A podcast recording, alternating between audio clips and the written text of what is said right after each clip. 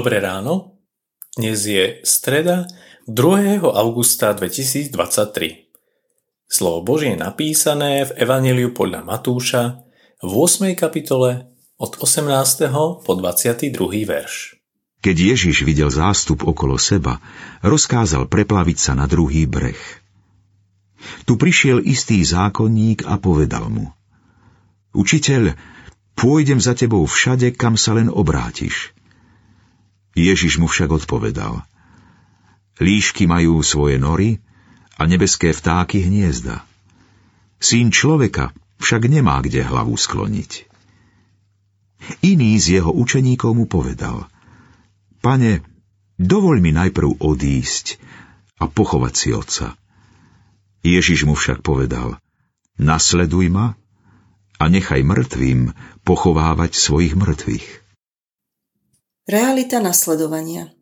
Ježiš stretáva dvoch ľudí, ktorí by ho chceli, ako sa zdá, nadšene nasledovať. Nevieme, aká je ich motivácia.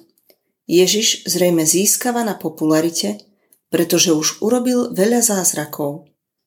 Prvý z nich je opísaný ako veľký horlivec. Išiel by za ním kamkoľvek. Ježiš však jeho horúcu hlavu musí schladiť. Nie je to o tom, že by chcel byť stredobodom pozornosti. Nebude to vždy len o úžasných zážitkoch. Nasledovať Ježiša bude znamenať byť stále na cestách, zažiť aj neprijatie a nepochopenie, nemať kde hlavu skloniť. Druhý, ktorý sa s ním stretáva, potrebuje povzbudenie. Chce síce Ježiša nasledovať, ale je priveľmi zamestnaný niečím iným.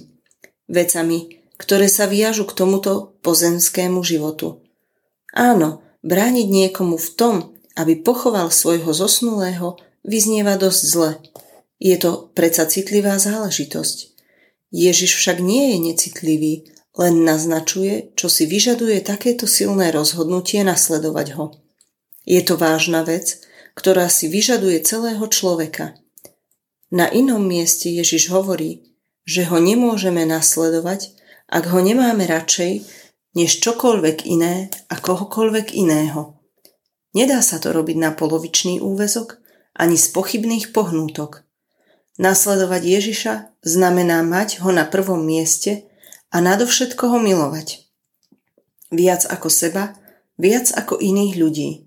Nakoniec to prinesie požehnanie, lebo keď budeme mať jeho na prvom mieste, prinesie to do nášho života správny pohľad na nás samých, aj na iných ľudí. Bože, ďakujem Ti, že nás povolávaš.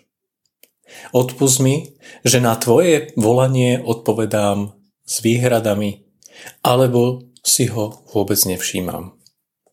Obnov vo mne ducha pevného, daj mi múdrosť a ochotu nasledovať ťa. Amen. Dnešné zamyslenie pripravil Tomáš Valašík. Pamätajme vo svojich modlitbách na cirkevný zbor Príbovce.